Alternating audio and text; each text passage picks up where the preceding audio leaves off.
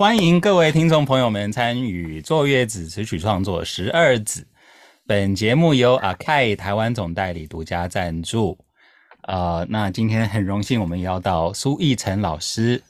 呃，他是一个很棒的作者，帮很多不同的艺人做过歌，包含 S.H.E、刘德华、张学友、杨丞琳、梁静茹。哦，那这个感谢老师，开心可以邀到你。Hello，Hello，大家好，我是奕晨，很开心 Andrew 再次邀请我来你的 Podcast 对这个活动对来分享。那，那现在听 Podcast 的人可能会纳闷说，哎，再一次，那我没听过第一次啊，因为其实 跟大家讲，我们第一次后来。那个整个录完以后，发现呃没有录，这个你自己也可以讲出来嘛？对，就是自己自己刚开始哈不专业，所以呃今天就一定要请奕成老师再来一次。一个插曲了，所以我刚好参与了头一次。对，对，本来是打头阵，现在变成是压轴这样子，嗯，真好，我觉得蛮有纪念价值。刚好当第一个跟最后一个，对对啊，蛮特别的。呃，那呃这个。奕成很很慷慨的，今天带了一首歌，就是他卖给张学友的《时间有泪》，嗯，呃，来跟大家分享。呃，那也带了他当初写的这个 demo，对，二零零九年的 demo，对，所以算是有点年纪的 demo 了。对，二零零九，哎，十十三年了，算很久很久。那个时候刚入行，其实没有，好像还没有很多年。我大概二零零五年三三十。所以是入行三四年，嗯，做的 demo，所以还算是一个蛮嫩的 demo，可以这样讲。我觉得那个时候确实我还在做 demo 上面，跟现在比，其实那个程度落差很大。嗯，所以今天带这个 demo 来，我觉得它还蛮有分享的价值。就是说，当时那个年代，嗯、然后这样的 demo，诶，可以可以卖到张学友，跟我们现在在看 demo 的角度，可能是已经完完全全。不一样，嗯，这个我觉得大家可以听看看。好，那我们先来播放一下哈。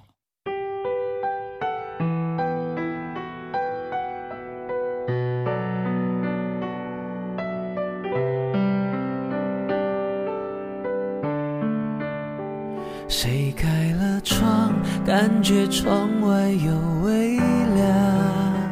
在你身上闻到久违的紧张，开了一方，却又回想，不知所云，才有所谓的空档。谁打开窗，吹到来时的匆忙，点了檀香，回忆过往的牵挂。或许这样，却还才能继续绽放。而我怎能遗忘你给我的力量？谁又会开了窗，在远方等回答？而我怎能释放你留下的不满？只是我的心上也留下迷惘。开始就会为了一点点争吵，没有主张，虚实生长。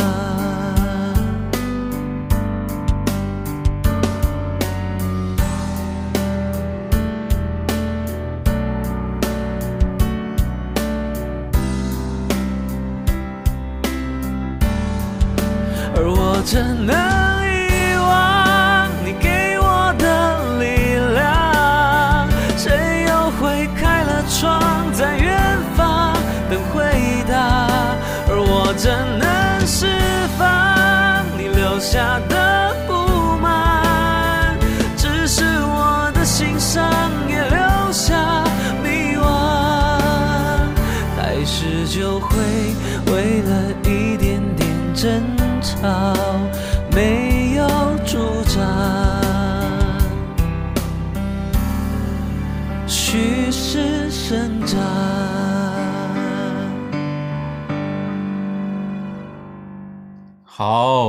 老师分享这个。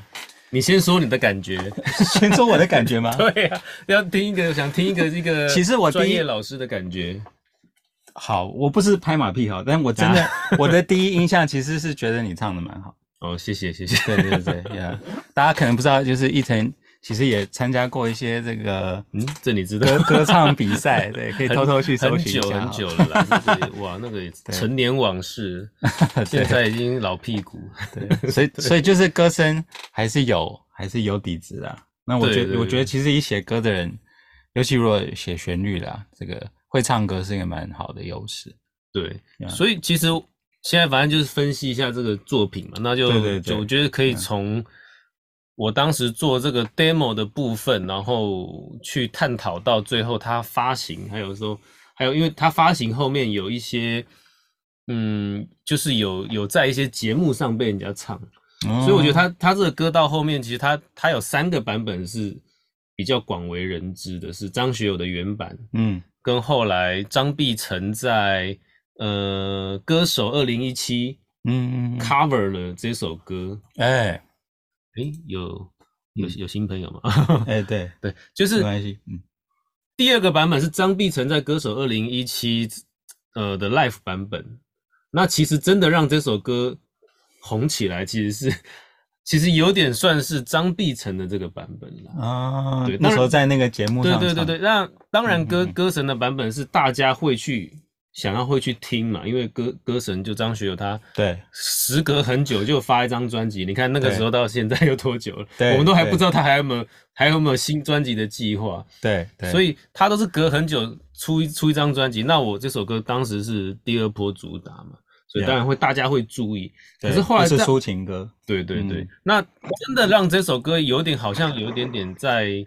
当时可能是在大陆先爆红的状态，其实应该是张碧晨，我认为啦，嗯，我认为，因为那个时候那个节目是很受瞩目，对对对对。对，就是很多大咖的歌手去节目上比赛的那个，对对。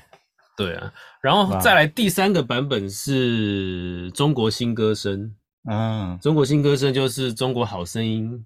呃，后来改名称。对，那当时有一个马来西亚的选手叫陈颖恩，而且他才十六岁，然后他又再 cover 一次，大概在张碧晨的版本后没有很久，所以当时也掀起了一个话题，是大家网友在 网络上这两个版本有点，嗯嗯，有一点要吵吵架 PK 的意思。对对对，就是因为那个当时中国新歌声那个陈颖恩在节目上的人气很高很高，嗯，然后我后来。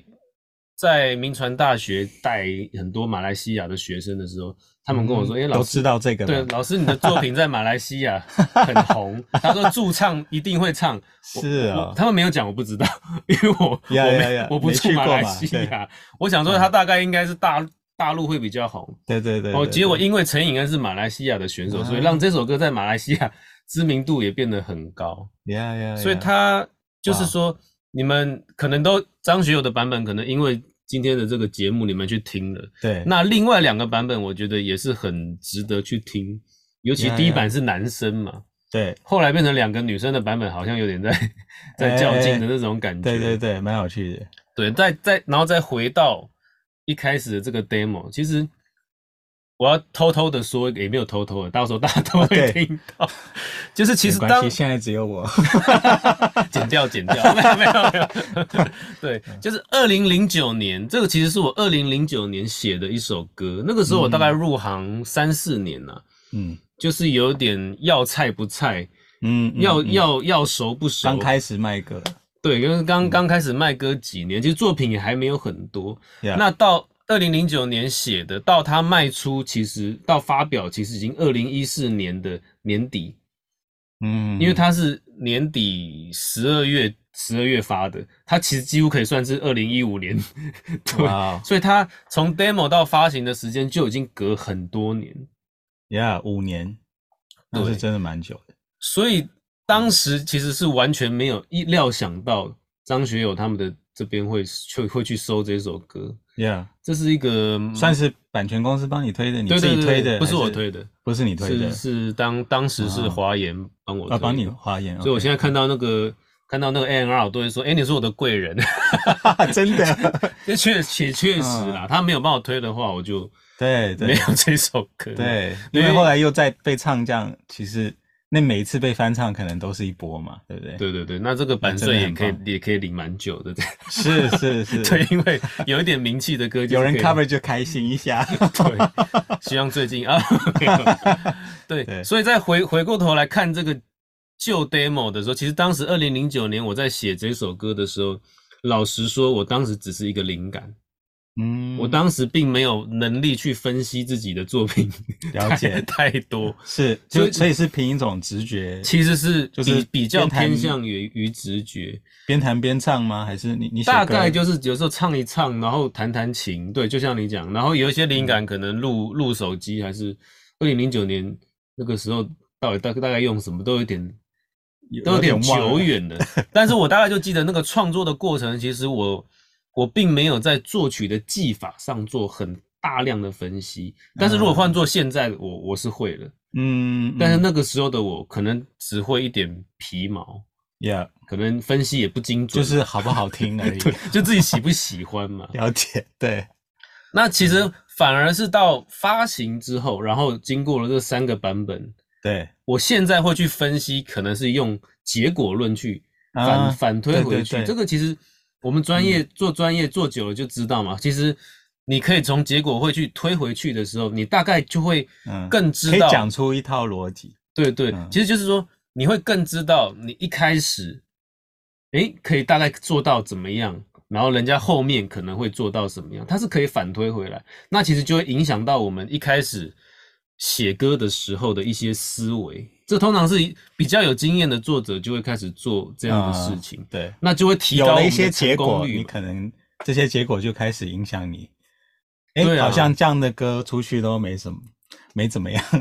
然后这样的歌可能哎、欸、比较容易有人对啊点头之类的啊。就是、那这首歌后来 就是这样子，我去反推回来去看的话，其实这首歌它其实以作曲的格式来讲，其实算简单。嗯，它其实只有两段。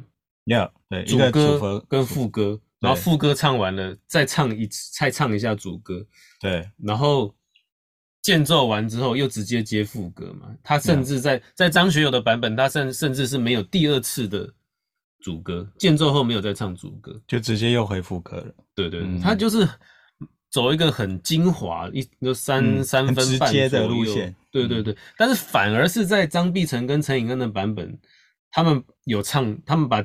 第一遍的主歌放又放在第二次再唱，嗯，所以那个歌就变成五分多钟。Yeah，对啊，我是不知道为什么他们想要唱这么长，嗯，可能可以展现，对，可能可以展现更久，对啊，一些不同的情感啊。对啊，对啊，嗯，所以当时这个 demo 的，其实大家不知道有没有听出来，我的当时在做 demo 的编曲，我个人其实。会觉得其实不怎么成熟了。我其实就是很简单的用一个钢琴弹一些 chord 啦，然后后第二遍歌，然后加个鼓，加个 bass，就很很很简单的去做一个铺陈。嗯、那就像就像 Andrew 说的，其实我有点是靠当时的唱歌去把它撑起来。对对对，钢琴就是也算是。也没有弹得很，就是一个底嘛，对，就是钢琴跟 vocal 是主要啦，我觉得。对啊，嗯，后面就是一个意思，对不对？就说啊，这边可以有 band 进来，或是弦乐。结果张学友的版本根本没有加鼓，对对对，他是，其实张学友的版本连 连我的我我的鼓他都没有参考，他直接就是用大量的弦乐嘛，呀呀呀，就是走一个，所以张学友的版本其实他走的是一个精致的那种。精致，然后其实他有点深沉。因为一般来讲，我们鼓鼓进去其实会比较有 energy 嘛，比较有活力嘛。对，所以它节奏也故意拉的比较碎，会更让歌有那种沉浸感。我觉得，嗯，对。然后再配上陈少琪老师的那个歌词，其实也是，嗯，我觉得他也写的蛮深沉的，就是好像需要一点人生历练。才看得懂，但是确实，因为毕竟张学友在发这张专辑的时候，他的年纪是是 已经不是。年有年轻人有一些经历了。对，那他还有一个有趣的点，就是说这个歌词因为写的蛮深沉的，所以其实，在后来张碧晨跟陈颖恩的版本的十六岁的女孩唱，对，所以有也有一些网友好像是有提出来说，他可能那个韵味就没有唱的那么进去，嗯，但是也有另一派的网友就表明了很支持，就是他觉得他唱出了他这个年纪的那个情感跟真真诚，嗯嗯嗯，所以我觉得音乐这个东西，它其实还是蛮见见人，嗯，见主观的，嗯，对啊，嗯，了解。那那你现在回看，你觉得这个歌会比较成立你？你自己分析，觉得有什么？嗯，第一，我觉得，因为它就是因为它只有两段，所以它可能也会变得其实会比较好记忆一点。我觉得这有可能是一个原因啊，更直接一点。对，那嗯，直接对啊，主歌就是它是一个比较小调，它是小调的进去，然后比较酝酿的，嗯，然后到了副歌哒哒哒哒哒，因为一个高音嘛，嗯，就直接的。去做那样子的情感，所以他其实到了唱片的成品的时候，其实每一个版本都是被，就是被营造都是比较悲伤的，嗯，氛围，嗯，只是说因为张碧晨跟陈颖恩他们毕竟是节目，所以他们就必须做的比较大，就是我们可以说那种这样的歌唱节目，它需要比较洒狗血，嗯嗯，所以是，所以张张碧晨在这个。其实他在表现这个技术上面，我觉得他表现的就很淋漓尽致啊，甚至还做一个升 key，就三个版本只有张碧晨做升 key，所以，嗯，所以也有一些网友就是说，哇，他这个很很炫技这样子，Yeah，就是我觉得一首歌被做出这么这么多版本，其实对我对我们创作人来讲也是一个嗯蛮有趣的事情，而且这三个版本都都有，就是说都有有人听，都有在当时获得成功。那你你你猜猜看，谁的版本的点阅数最高？哇，这个真的要猜，我我不知道，因为没有看，对不对？啊，我猜张碧晨。诶，答对，真的吗？对对对。我是用节目的的那个。其实三个版本里面，张碧晨是第一，陈颖恩是第二。哦。张学友的反而是第三。嗯哼哼哼，但是其实我个人其实还是很喜欢张学友的版本，Yeah，不过他就是原唱永远有他的一种地位在嘛，因为是原唱，而且特我觉得特别，因为我觉得他的年他们年纪也有一个落差嘛，所以张学友他其实有唱出一个。人生历练的感觉，嗯嗯，可能是像我这样的年纪的人 比较，就是我们已经差不多四开头的年纪就对，哎干干嘛这样？这个很容易就会查到好吗？对。对啊，写歌写十几年的这个，对，所以所以他当时就是感觉是不一样的，对，因为张碧晨其实也现他当时唱这首歌的时候。不知道三十岁了没？嗯，所以等于就是说，他有一个中年男人的版本，对，有一个轻熟女的版本，对，还有一个十六岁少女的版本，对对对，三三个的情绪表达其实是真的是蛮不一样的，是蛮不一样的。嗯，编曲上也有一些差别。那其实我这首歌的旋律，我后来再看，其实我的主歌是完全是五声音阶，嗯嗯，那副歌是，所以也比较好记好唱一点。对，就五声音阶好处就是大家都很容易跟嘛。所以在陈颖恩的版本里面，他就有加一点国乐，嗯，另外两个版本是没有了。也就是说，因为可能五声音阶它跟国乐搭，其实就是最不会有呀冲突。对对，所以我觉得这个是大家可以事后可以去听一下这三个版本，看看你们有什么。不一样的感觉啊，然后看一下网友的评论啊，看他们看一下他们在互相争执的过程中，诶，你比较偏向哪一方？这也是 蛮有趣的。我觉得，嗯，三个版本各各有各各有支持者啦。嗯，所以你从自己这首歌的成功获得，一个是你有事后，比如说调整某一些你的在写歌的过程，可能调调整的可能更简单一点吗？或是段落更？明确一点吗？还是其实我还有没有什么其他的？你说受益对对你自己来讲，嗯，简单化对我来说确实。其实我我近几年反而比较不喜欢把音乐做的就是很复杂。嗯嗯，对，因为我觉得现在的流行的趋势好像会比较偏向于，可能因为抖音啊、TikTok 这些短视频嘛，你看 YouTube 也出也也推出的短视频，嗯，大家就是在这个黄金三十秒要被抓住，Yeah，那通常这三十秒其实也是副歌，对，那有些歌可能很红，大家不一定可能连主歌 都没有听过，嗯、所以我觉得。那个重点就很很重要了，Yeah，而且可能是副歌一一一进来就要有，对。这个也是一进来那个 hook，有一些歌我觉得，尤其抒情歌，它可能是第三句，嗯，就是副歌的第三句才是哇，那个突然跳一个比较特别的音啊或什么，哦，对对对，那个一个转折，嗯，但你这首算是就是一进来就是重点。对，他就因为他他没有很明确，他没有太太多不一样的动机嘛。你看主歌、副歌完又唱了一次，所以变成说，其实到其实他会连主歌跟副歌，可能大家的印象都会是深的，不会是只有对副歌有印象。所以这个就是简单有简单的好处啦。是，当然也不是说复杂的歌就就一定不行。像我的青春住了谁的动机就用蛮多的。嗯，对对，但是他们。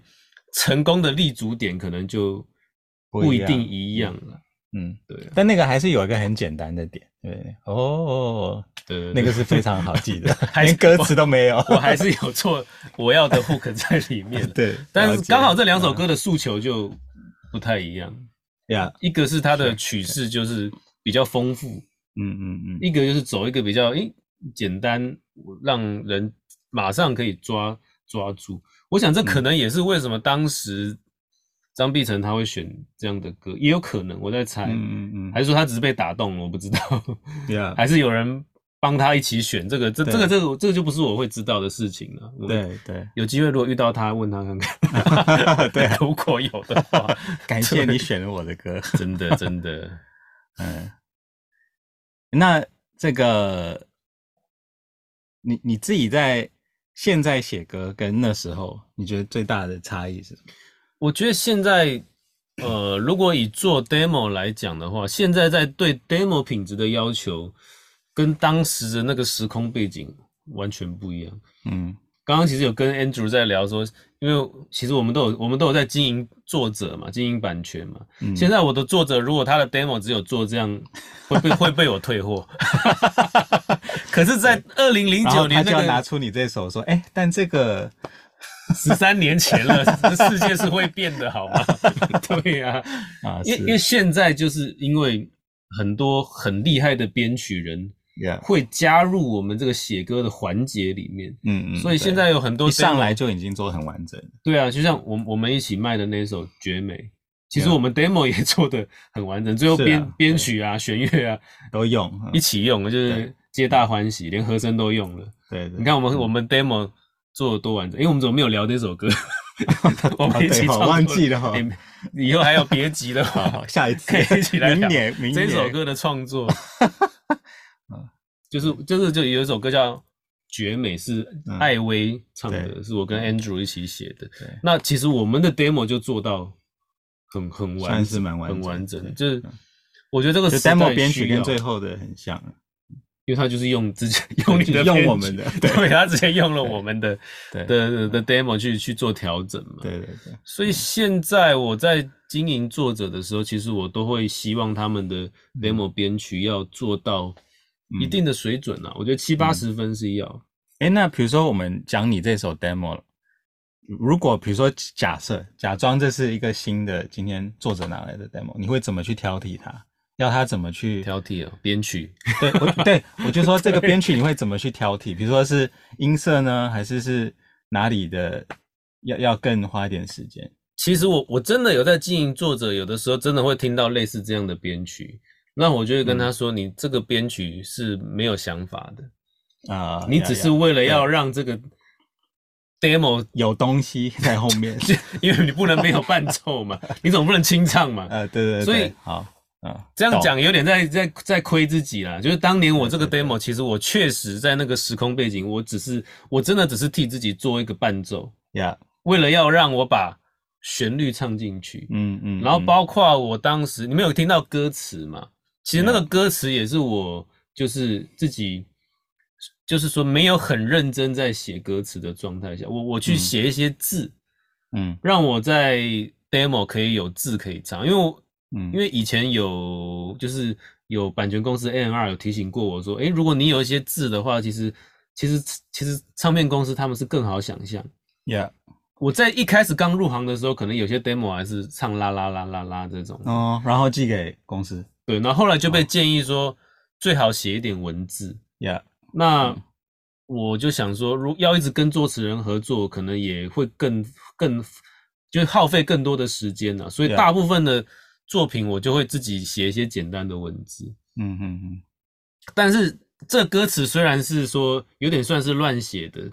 但是它有个学问，就是我会在 demo 的歌名上面下一点功夫，嗯，所以我这个 okay. 我这个 demo 的歌名叫做虚势声张，嗯，其实就是虚张声势的倒装，Yeah，嗯，那人家看到玩一点文字游戏，让他们觉得哎，文字的倒装，他觉得哎，这个文字在想什么？就哎，只有听了哎，没有任何意思，对，只是吸引你进来听我的 demo，对，里面都是啦啦啦啦，这其实就是。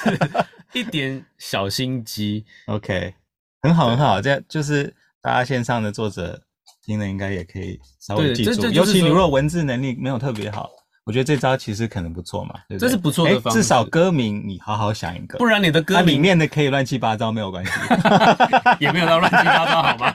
哦，好，好，不好意思，失礼了，失礼。听起来还是合理的，对对对，只是说其实唱的很顺，只是说你认真去看那个词，你会想说你在写什么。对对对，对，所以你会不会？这是我第二个问题，就是你会不会对于那个 demo 词，你比较着重是它唱起来，比如说母音啊，或要流畅，是是顺的，听觉要流畅，因为我们唱歌的人一定分辨得出流不流畅嘛。呀呀呀！那你如果是不是那么擅长唱歌的人，你可能会有一个问题，就是你自以为流畅，嗯嗯，但是别人听是会觉得怎么这边卡那边卡，呀。但是我们唱歌唱久的人就会知道。怎么样听起来是流畅的？嗯，有没有一些，比如说，如果可能现在有些人比较不会唱歌，嗯，但是他希望让自己文字至少填的是文流畅，你有没有一些具体建议？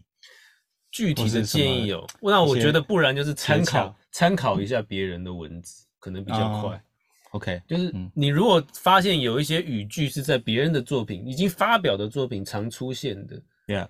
那记下来，他可能不会有太大的问题，嗯嗯。可是他当然还是说文字跟音旋律音，它还是会有一个结合上的问题啦。对啊，有时候那个导音太严重的时候，听起来还是会有点奇怪，所以你还是要放对位置。对对对对。所以就是说，有时候也可以请身旁的人帮忙听一下啦。啊，这也不错，就是要要诚实，亲朋好友，对，要诚实的人。有些人他不好意思告诉你的话，那就没有用了。嗯，对，因为不顺，就是因为。大家都会听歌嘛，听起来不顺就是不顺了。Yeah, yeah. 一个人讲不顺，可能还好；如果三个人都讲听起来不顺的话，那你的文字就可能真的有，有可能真的是真的是没有把它写得很流畅。嗯，所以后来时间有泪的这个歌词，其实我的韵脚是整个被换掉。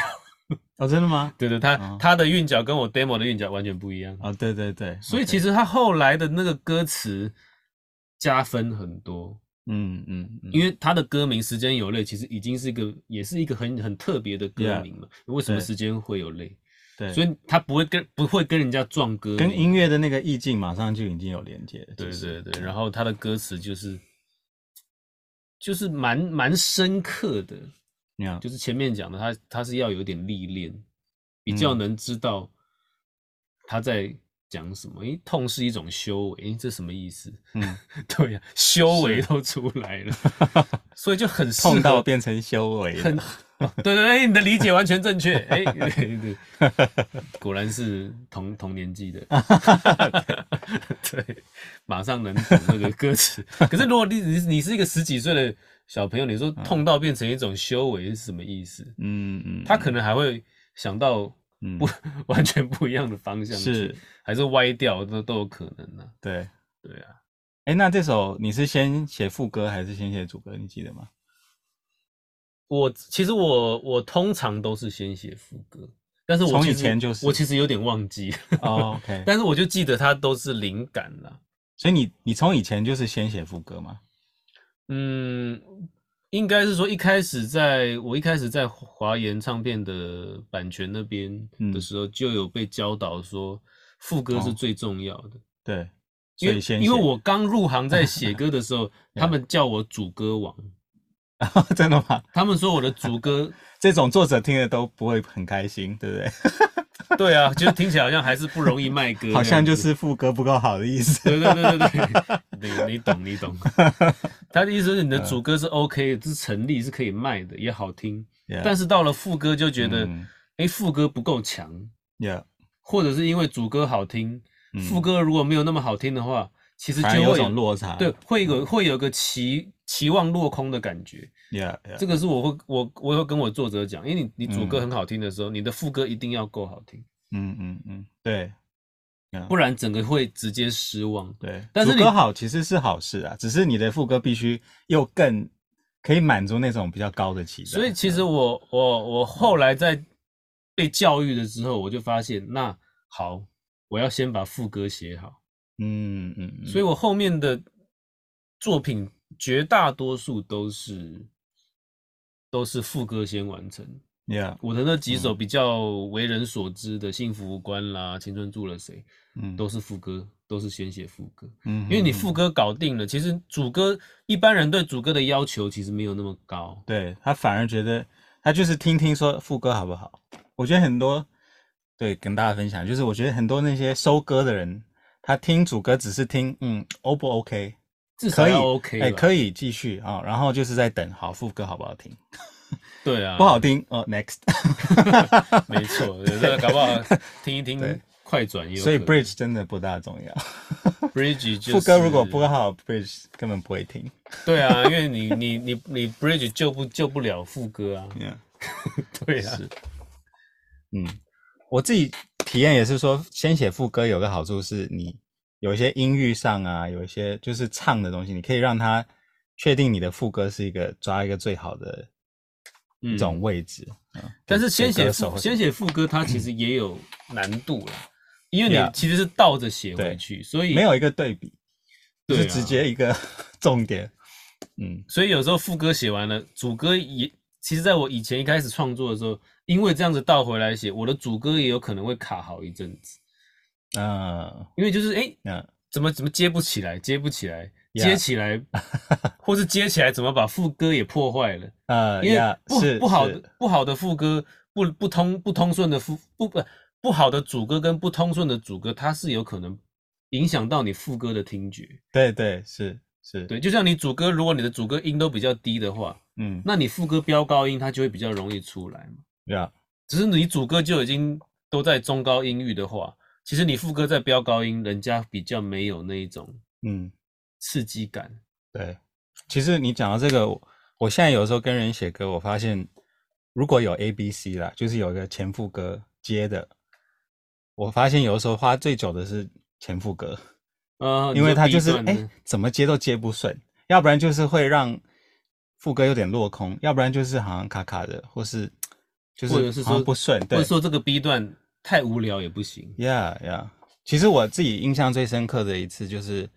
呃，我们公司有一次做那个，就是熊猫那个空空夫功夫熊猫的主题曲。哦，对，然后反正那个歌是那个小派小派跟周杰伦一起、嗯、一起写的，对，但是等于是说那个底是小派，嗯，那我有听，然后那时候反正有有让大家就是也试一些不同的想法。